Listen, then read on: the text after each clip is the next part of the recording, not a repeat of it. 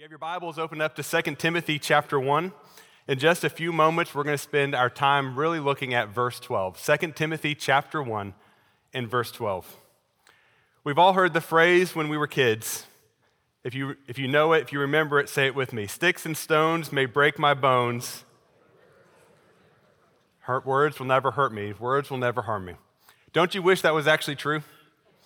See, in reality, the words that we speak actually have the ability to hurt a lot worse than any stick ever could. And the Bible says that, that words are very powerful. In fact, the Bible says in Proverbs uh, 18 21 that death and life are in the power of the tongue. The words that we choose to speak are important, and they can greatly affect the lives of our, of our lives and the lives of those who are around us. But another power behind a person's words is that they can show you what is on the inside of a person. Listen to what Jesus said in Luke 6 45. The good man out of the good treasure of his heart brings forth what is good, and the evil man out of the evil treasure brings forth what is evil. For his mouth speaks from that which fills his heart. Dr. Rogers used to always say it this way what's down in the well comes up in the bucket. And what that means is this is that whatever is in your heart will eventually make its way out of your mouth. And that you can you can you can live your life and you can you can act certain ways, but the, ultimately if you hang around somebody long enough and you listen to the way they speak, you will learn what is in their heart. Words are powerful. If you don't believe me, I want to give you a proof case over the next 30 or so minutes where you can watch this in real time. For some of you, as I speak, the words I'm saying will connect into your minds and help form a thought into your brain and, and ultimately maybe even change the way that you think on an issue. And that is the power of the Word of God and the words that are used. But for other people here over the next 30 minutes, my words will have the power to put you to sleep. And so I'm hoping it's the first of the two, but you can look around in real time and see the power that words can have. Now, last words Last words are very powerful. When someone comes to the end of their life and they know it, what they choose to say in those last moments can really tell you a lot about who they are and what they actually believe. You see, people can put on a face and they can put on a show, but when you get to the end and you know it, things change and you get a chance to know something deeper about a person. I recently was curious and looked up the last words of, of four famous people, and I wanted to share those with you today. The first person I want to talk about is Billy Graham. We all know Billy Graham. He went to be with the Lord in 2018. He reached countless people for the gospel of Jesus Christ, both in America and all around the world. But do you know what his last words were? The last words that anybody heard him speak was when his family was visiting him, his daughter and her family were visiting him right before he went to be with the Lord. And as they were walking out, his great granddaughter turned to him and said, I love you and he took, looked back to her and said, I love you. Last words Billy Graham ever spoke was a statement of love to his great granddaughter. I mean, what a great way to leave this earth in peace and passing on love and, and confidence and your love for your family to the next generation and the one to follow. Now, let's go to the other end of the spectrum here and let's talk about Karl Marx. So, Karl Marx is a German leader who formed Marxism, which ultimately formed into what we know as communism today. This man had incredible influence over not just his nation, but the entire world. And his ideas are still affecting the way people think even today. When Karl Marx came to the end of his life, a nurse was caring for him, and she realized he was about to die. So she went and got a piece of paper and a, and a pen and said, Is there any last words that you would have to remember you'd like me to write down for posterity? And his response was this these were his last words Go on, get out. Last words are for fools who have not yet said enough. What a bitter way to die. What about Winston Churchill? Incredible military strategist, a, a man who led a life of such adventure, led uh, Britain to victory in World War II. Incredible leader, incredible thought leader, incredible military leader. But you may not know that Winston Churchill was an agnostic. And what that means is that he did not even know if there was a God, and if there was, we couldn't know him. And uh, Winston Churchill, when he died, his last words were this I am bored with it all. Man, sad, that's a sad way to die. For a man that lived a life of such adventure and victory, he died feeling bored and empty. Last person we'll look at is this R.G. Lee. Dr. Lee was a former pastor of our church, and he is a man that could paint pictures with words like nobody else ever could. And he was able to preach the gospel and bring things to life because he studied hour upon hour upon hour, studied the dictionary. And he would always search for the best word. One time his daughter approached him and said, The words you're using, they're, they're too much, they're too big. And his response was this My Lord is worthy of the best words that I can find. And so this is a man that really took words seriously. Just before he went to be on, uh, go to be with the Lord, one of our other former pastors, Dr. Adrian Rogers, went to go spend some time with him. And these were, are the words that Dr. Rogers wrote about that moment. Just before Dr. Lee went to heaven, he had a vision of heaven. He had lapsed into a deep sleep, almost like a coma. Awakening, he reported that he saw into heaven. He said that in the vision, he saw the Lord Jesus, he saw his mother, and he saw that golden city. When asked to describe what he had seen, this man, who had more nearly than any of the rest of us had mastered the English language, he said this I can't describe it. My vocabulary is inadequate, and I never did it justice in my preaching. Dr. Lee, on his deathbed, knowing he was about to, to end this life, ended with hope for his future and an excitement and anticipation about what was to come. Have you ever thought about the Apostle Paul and what his last words would have been? You see, Paul spent his last days in prison before he was ultimately beheaded underneath the evil Emperor Nero. See, Paul knew exactly that he was about to die. And just before he died, he wrote the letter that we have called Second Timothy. This is the last letter that we have that was written by Paul. And it was clear from his writing that Paul understood that he was about to die and that these would be his last words to Timothy. In fact, towards the end of the letter in 2 Timothy 4 6 and following, he says this For I am already being poured out as a drink offering, and the time of my departure has come. I have fought the good fight, I have finished the course, I have kept the faith. In the future, there is laid up for me a crown of righteousness, which the Lord, the righteous judge, he will award to me on that day. Not only to me, but to all who have loved his appearing. Paul ended his life looking forward. He knew he was about to die, but he had a hope for his future. So, as we look this morning at 2 Timothy, it's very important for us to remember and to understand that we are reading the words of a man who is in prison, and we are reading the words of a man who knew he was about to die. So, we're going to spend our, our time looking at verse 12, but in order to get context and understand what he's saying, let's begin looking at verse 1. Paul begins the letter by introducing himself. He says, Paul, an apostle of Christ Jesus by the will of God, according to the promise of life in Christ Jesus. Paul now turns and introduces who the letter is intended for. Verse 2 To Timothy, my beloved son, grace, mercy, and peace from God the Father and Christ Jesus our Lord. Paul here identifies Timothy as his son, but he is not his physical son, but his spiritual son. What does that mean? This is a, a, a, person, Paul, that has invested in Timothy and he has built him up. He has mentored him. He has discipled him. He has treated him like he would his own son. Paul was really interested in the development and the future of Timothy. Timothy was very important to Paul, and Paul loved Timothy like he loved a son. He goes on, verse 3 to says, I thank God, Timothy, whom I serve with a clear conscience, the way that my forefathers did as I constantly remember you in my prayers night and day, longing to see you, even as I recall your tears, so that I may be filled with joy. Now, it's important, it's impossible when we read that to not read the love that Paul has for Timothy. it's important for us to think about the Bible in this way. See, the Bible is not just a bunch of random words given to us on a page and, and where we can just open it up to a, a random passage and pull a random verse, and that's our verse for the day. That's not the way the Bible is intended to be read. It's important to remember for us is that the Bible was written by real people to real people. The Bible, however, was not written to you. 2 Timothy was not written to you. But 2 Timothy was written to Timothy, but it was written for us. You see, God inspired the words that Paul was writing to Timothy, and he preserved it to this day for the edification and the building up of the saints of God. But it's important to know that it was not originally, in its original context, written to us.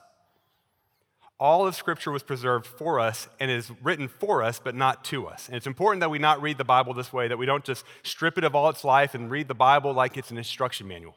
No, this is a letter that was written between two good friends, between a man and his spiritual son. Now, listen to the way he goes on to encourage Timothy in verse 5. For I'm mindful of the sincere faith that is within you, that first dwelt in your grandmother Lois and your mother Eunice, and I am sure that is in you as well. Now, can you imagine Paul sending this letter and Timothy getting it and he's opening it and he's reading these letters from his, his mentor. And he knows his mentor is dying and in prison and he's eating up these words and what the encouragement that that, that line, that sentence would have done to Timothy. Paul saying, Timothy, your faith is doing well. The Lord is, you love the Lord and your faith is alive, it is strong.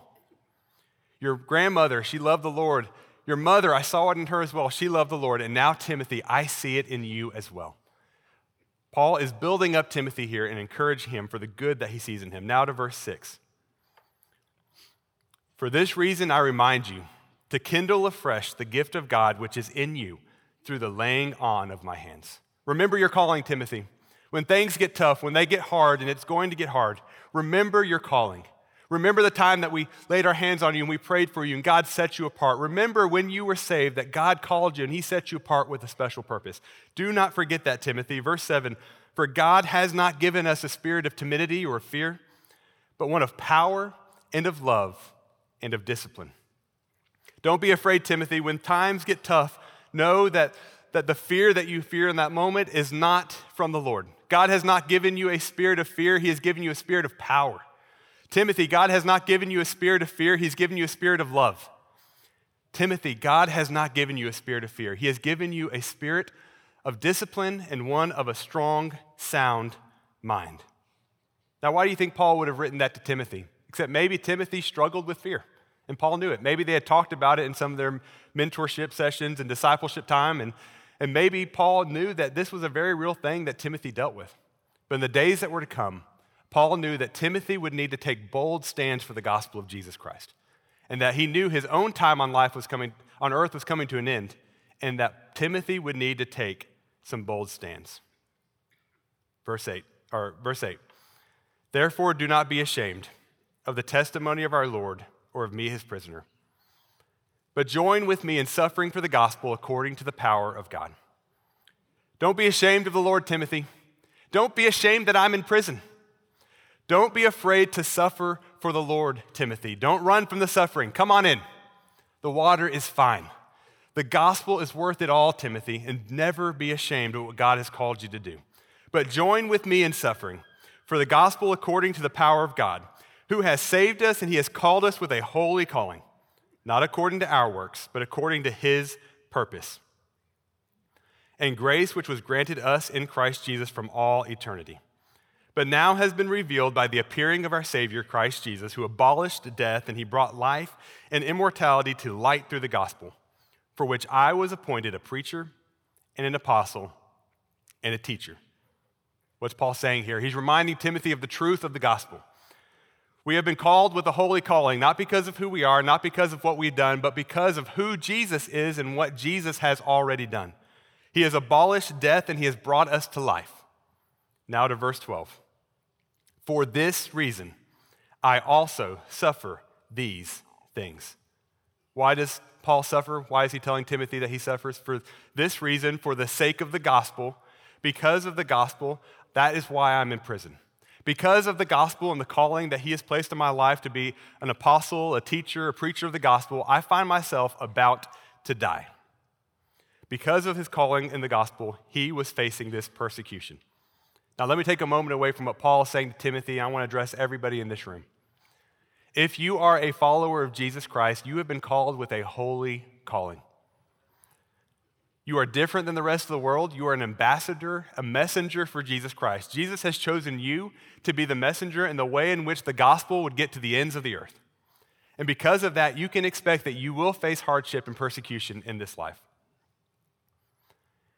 Paul would write to Timothy later in this letter, 2 Timothy 3:12 and say, "Indeed, all who desire to live godly in Christ Jesus will be persecuted."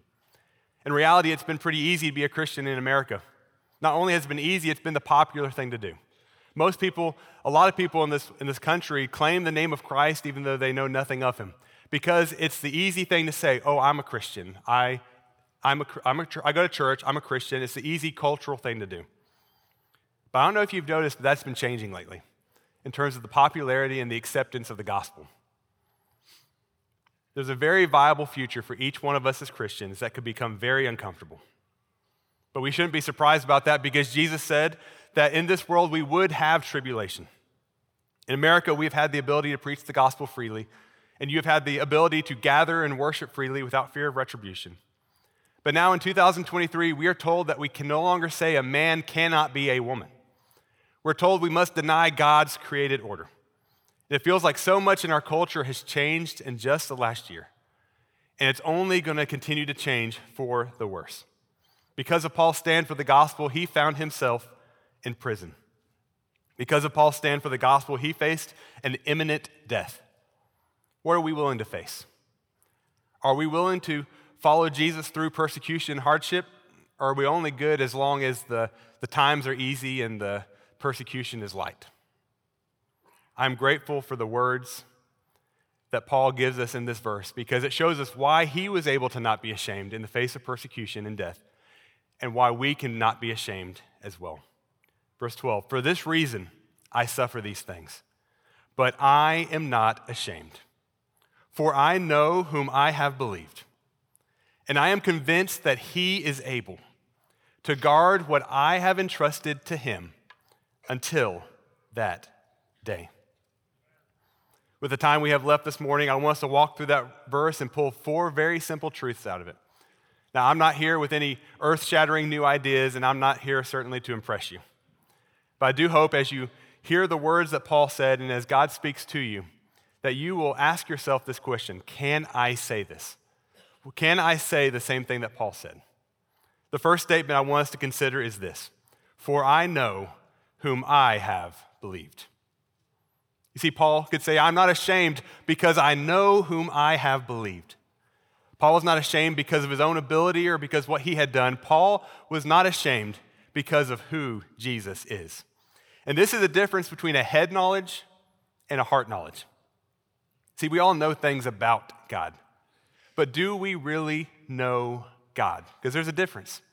We all read our Bibles and, and we come to church and we know stories about God and things that He has done. We know Genesis 1 1 that says, In the beginning, God created the heavens and the earth. We know that He is an almighty creator and that He created everything around us. But do we know Him? Is He personal to you? Can you say, like David the psalmist said in Psalm 23 1, when he said, The Lord is my shepherd, I shall not want. The Lord is my shepherd. I have everything that I need. How much of your knowledge this morning is about God versus actually knowing God? I recently had an opportunity to go on a mission project to the Netherlands. And while I was there, I had to get gas for a, a vehicle one night. And, and I realized that the gas station closed at 11. It was 1030, so I, I went over there pretty quickly. And after I got gas, I felt the Lord tell me to share the gospel with the gas station attendant. And I went in there, he was about to close. It was just the two of us in there. And I started sharing the gospel with him, and it became very evident very quickly that he knew things about God, but he did not know God. See, as we were talking, he showed me his earring that had a cross on it, and he told me about his Catholic upbringing in South America. But there was clear there was no relationship with the Lord. I needed to let him get back to work, and as we finished the conversation, I told him that I would pray for him. And what he said to me at the end of that conversation has stuck with me as I've thought about it a lot since he said it. He said, Hey, when you talk to the Lord, can you tell him that I said hello? It was such a sad moment in that moment, realizing that this guy had no clue that he was created for a relationship with God. He was created not just to know things about God, but to know Him. Do you know God? Not just about Him, do you know Him? Paul was looking death directly in the face and he said, I am not ashamed because I know, I know whom I have believed. Can you say that as well? In the late 1900s, there was a preacher named S.M. Lockridge. If you don't know S.M. Lockridge, I encourage you to get to know him. Pastor Lockridge was a man that intimately knew the Lord and he knew how to preach. So, in one of his sermons, he took some time to describe who the Lord is, and I want you to hear it in his own words. I wonder, do you know him? My king is a sovereign king. No means of measure can define his limitless love. He's enduringly strong. He's entirely sincere. He's eternally steadfast. He's immortally graceful. He's imperially powerful. He's impartially merciful. Do you know him? He's the greatest phenomenon that has ever crossed the horizon of this world. He's God's Son. He's a sinner's Savior. He's the centerpiece of civilization. He's unparalleled. He's unprecedented. He is the loftiest idea in literature. He's the highest personality in philosophy. He's the fundamental doctrine of true theology. He's the only one qualified to be an all sufficient Savior. I wonder if you know him today. He supplies strength for the weak. He's available for the tempted and the tried. He sympathizes and he saves. He strengthens and sustains. He guards and he guides. He heals the sick. He cleans the lepers. He forgives sinners. He discharges debtors. He delivers the captives. He defends the feeble. He blesses the young. He serves the unfortunate. He regards the aged. He rewards the diligent. And he beautifies the meek. I wonder if you know him. He's the key to knowledge. He's the wellspring of wisdom. He's the doorway of deliverance. He's the pathway of peace. He's the roadway of righteousness. He's the highway of holiness. He's the gateway of glory. Do you know him? Well, his life is matchless. His goodness is limitless. His mercy is everlasting. His love never changes. His word is enough. His grace is sufficient. His reign is righteous. And his yoke is easy. And his burden is light. I wish I could describe him to you. He's indescribable.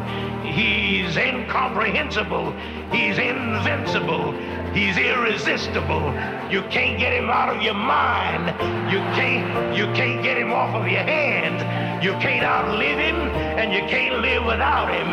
The Pharisees couldn't stand him, but they found out they couldn't stop him. Pilate couldn't find any fault in him. Herod couldn't kill him. Death couldn't handle him, and the grave couldn't hold him. Yeah, that's my king. That's my king.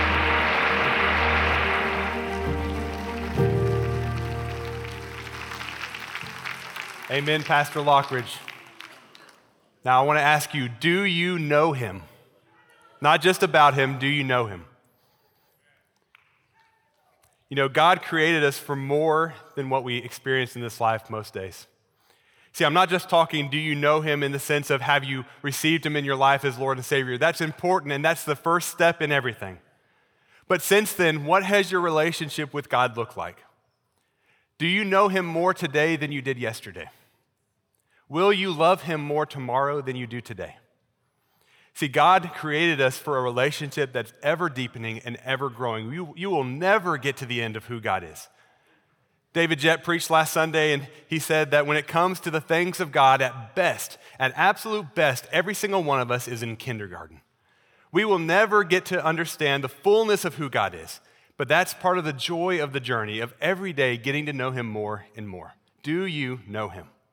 Paul said, For this reason I suffer these things, but I am not ashamed, for I know whom I have believed. And if you truly know God, then you will have no choice but to continue the statement with Paul when he said this secondly, and I am convinced that he is able. If you know him whom you have believed, if you truly know who God is, you will have absolutely no choice but to then say, He is able. It doesn't matter what comes next. There is nothing that is too difficult for God to do.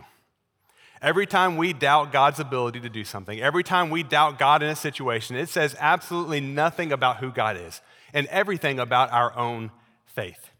If there's anything in your life right now that you think is too big for God to handle, or that you've not trusted Him to handle, then you do not know who God is. We used to sing a song when we were kids that went like this My God is so big, so strong, and so mighty. There's nothing my God cannot do. But we seem to have forgotten that song a lot in our lives.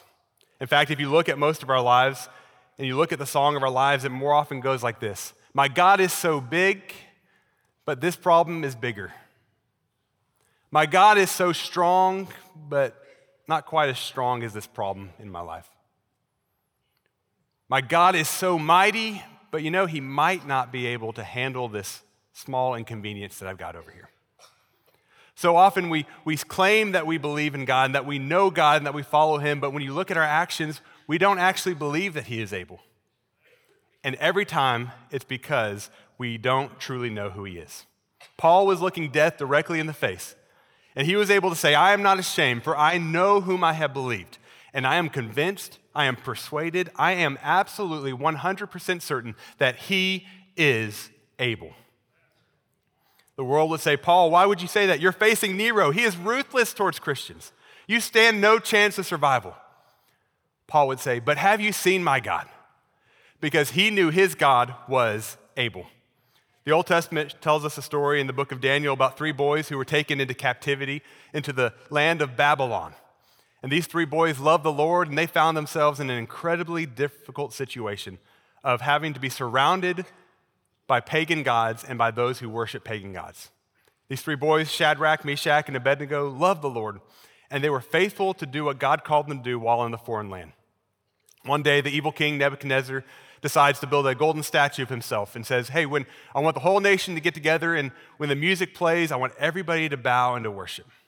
So the time comes, the, the statue is built, and, and they play the music, and the entire nation bows before the, the, the false god except for these three boys who stood bravely, not bowing to an idol. We read the rest of the story in Daniel 3 13 and following. It says, Then, then Nebuchadnezzar, Nebuchadnezzar, in rage and anger, he gave orders to bring Shadrach, Meshach, and Abednego. Then these three men were brought before the king. Nebuchadnezzar responded, He said, Is it true, Shadrach, Meshach, and Abednego? Is it true that you do not serve my gods or worship my golden image that I have set up? Now, listen to how graceful and generous Nebuchadnezzar is here. Now, if you're ready, at the moment that you hear the sound of the horn, of the flute, the lyre, the trigon, the psaltery, and the bagpipe, and all the kinds of music, if you're ready to fall down and worship the image that I have made, very well. All is good. You will be forgiven. It'll be like it never happened. But if you do not worship, you will immediately be cast into the midst of a furnace of blazing fire. And what God is there who can save you out of my hand? Shadrach, Meshach, and Abednego replied to the king, O Nebuchadnezzar, O Nebuchadnezzar, we do not even need to give you an answer. Our minds have already been made up on this matter. If it be so, our God, whom we serve, he is able to deliver us from the furnace of blazing fire, and he will deliver us out of your hand, O king. But even if he does not, let it be known to you, O king, that we are not going to serve your gods, and we are not going to worship the golden image that you have set up. Talk about some powerful last words. And we know from the rest of the story that Nebuchadnezzar, in anger and rage, had them heat up the furnace much hotter than it ever was. They bound them with rope and threw them into the fire. And as Nebuchadnezzar and his officials watched to watch these three boys die, they saw them not dying, but standing and walking. And suddenly, in the words of Nebuchadnezzar, there was a fourth, and he looked like the Son of God. And in that moment, he sees them walk out of the fire and untouched, other than the fact that the ropes that they were bound with have now been burned off. And these three boys were rescued from the fire by their Lord. And they knew that he could and that he was able. That is the exact kind of faith that Paul had in this passage. Paul knew in whom he believed, and he knew that God was able. Now, what specifically was Paul believing God was able to do? The third statement is this to guard what I have entrusted to him. I know whom I have believed, and I am convinced that he is able to guard what I have entrusted to him. Now, this morning we're reading from the New American Standard, and, and as I was reading in different translations, I read through the Christian Standard, the CSB, which is a, a translation I read a lot, and I noticed something interesting. It said something different. It said that he is able to guard what has been entrusted to me. So I started looking at it and said, all right, which one is it? Is God going to guard what I have entrusted to him, or is God going to guard what has been entrusted to me? The more I read it and the more I prayed it, the more I realized there's not much of a difference at all. See, everything we have, we're meant to be giving back to the Lord, but we have nothing to give back to the Lord that He has not first given us. You see, we came into this world with nothing, and we will leave with nothing. Brother Steve tells a story of a funeral of a rich man, and somebody leaned over and said, Hey, do you know how much he left? And the guy responded, All of it.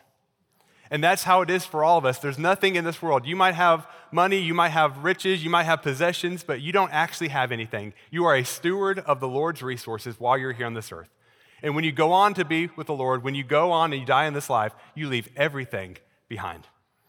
And what Paul is saying here is that everything that's precious to me, everything that actually matters, I have entrusted it to God because I know that He is able to guard it even better than I can.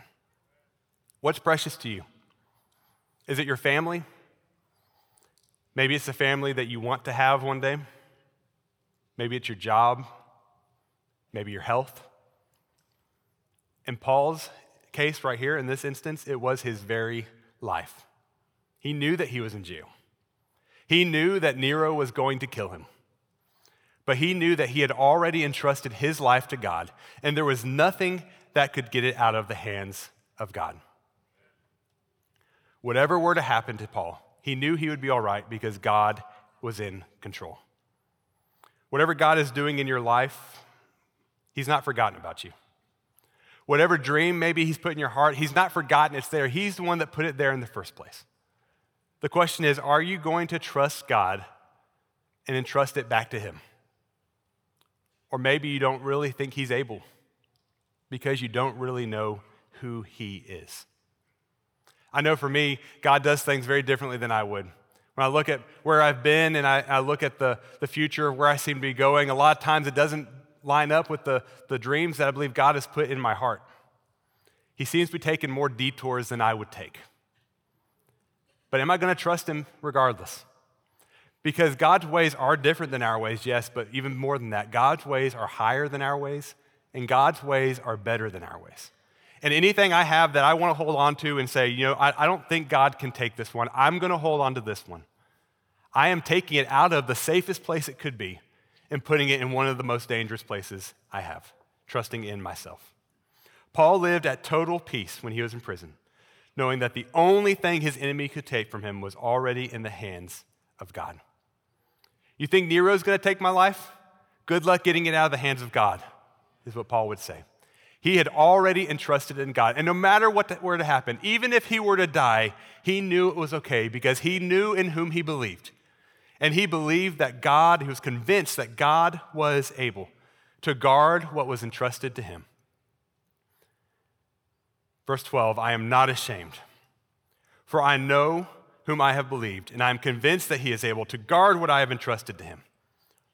When persecution comes and it's coming, where are you going to be keeping your valuables? It is only safe in the hands of God. He is able to guard what I have entrusted to him. Fourth statement we'll see until that day. Now, what day is Paul talking about here? Is Paul talking about the day of his death that is right there before him? In a sense, yeah. But that's not what Paul was looking at. See, Paul knew that his death was not the day, but it was the doorway that would lead him to the day. You see, this world is not our home, and Paul knew that.